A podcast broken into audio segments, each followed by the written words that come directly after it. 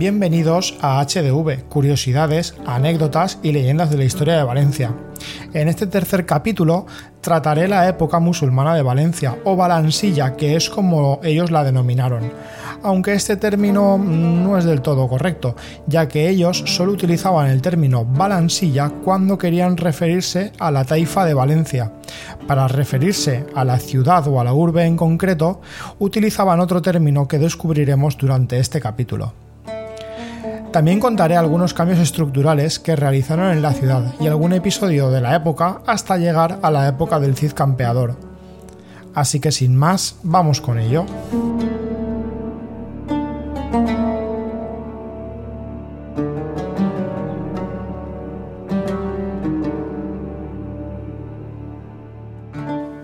En el año 714, los musulmanes de Tarik aprovecharon la decadencia de los visigodos y capturaron la ciudad. Agrestio, el gobernador godo, acordó entregar la ciudad a los musulmanes a cambio de que no fuera arrasada como había ocurrido con las ciudades de Tarragona o de Mérida. Y en Valencia se quedó la totalidad de la población hispano-romana que formaba el núcleo principal de la población. La clase dirigente goda fue sustituida por una clase dirigente musulmana, y estos godos se asentaron en los alrededores de la Roqueta, y les permitieron conservar su dios, su lengua y sus costumbres.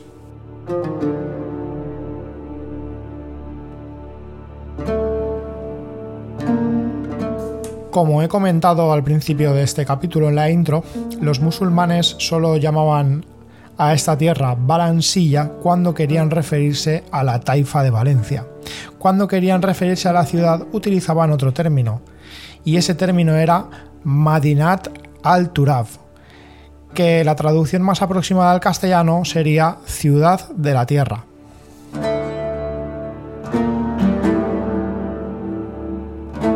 Los musulmanes llamaron al río Turia Wadi al-Abiad, de donde nace la actual palabra Guadalaviar. El puente que cruzaba lo que hoy es Serranos era el único puente de piedra de toda la ciudad. En ocasiones, las calles árabes llevaban el nombre de las familias de sus residentes más importantes. En este caso, la calle de la prisión de San Vicente se llamaba Wanu Badijif, mientras que la calle actual de San Vicente Mártir se llamaba Banu Yahahaf, las cuales, por cierto, eran dos familias que eran rivales.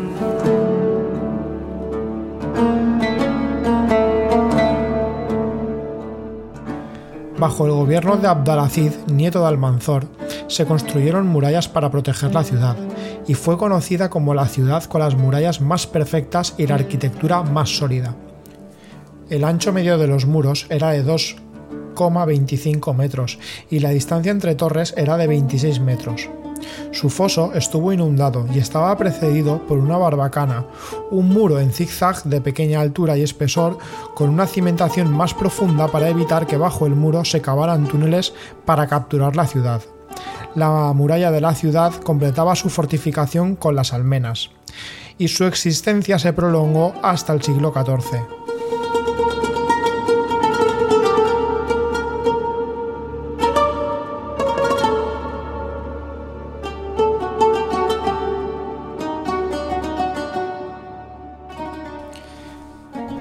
Se abrieron siete puertas principales en las murallas árabes.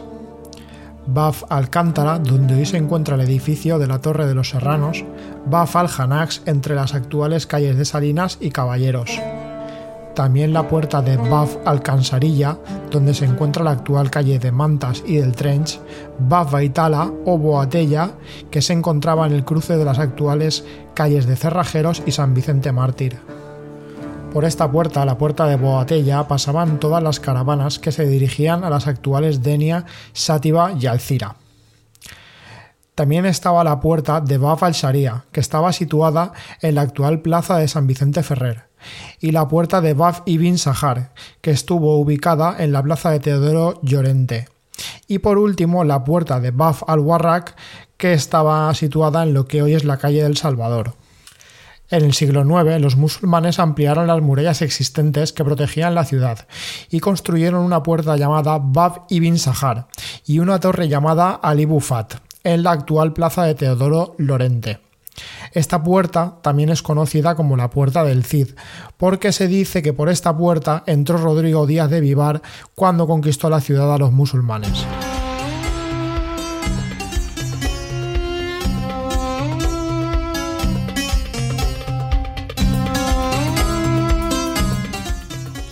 Tras la muerte de Al-Balacid, Abd al-Malid le sucedió en el trono, seguido por Abu Bakr, quien murió en el 1085. Al-Qadir, quien era rey de Toledo y aliado del rey Alfonso VI de Castilla, controlaba efectivamente la taifa de Valencia.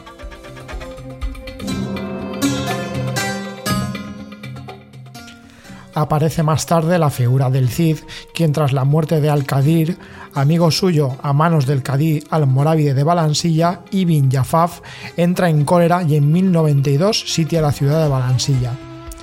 Después de un difícil asedio, el Cid capturó la ciudad de Valencia el 17 de junio de 1094.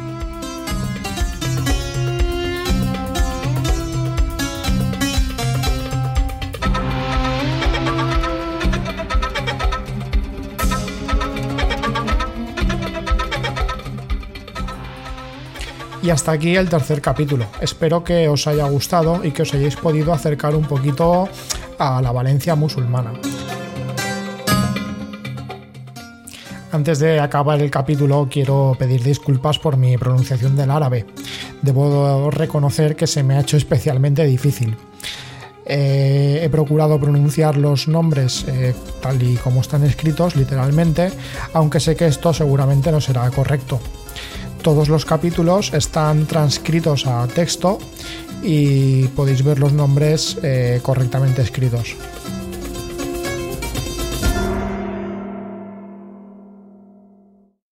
En el próximo capítulo, y ya con Valencia en manos de Rodrigo Díaz de Vivar, más conocido como el Cid, contaré algunas de las crónicas del paso de este personaje por aquí.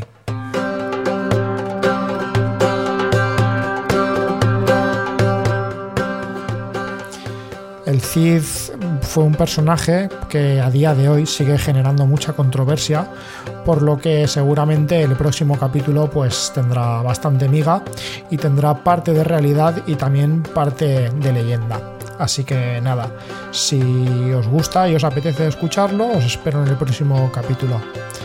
No olvidéis suscribiros, compartir y nos vemos pronto. Hasta luego.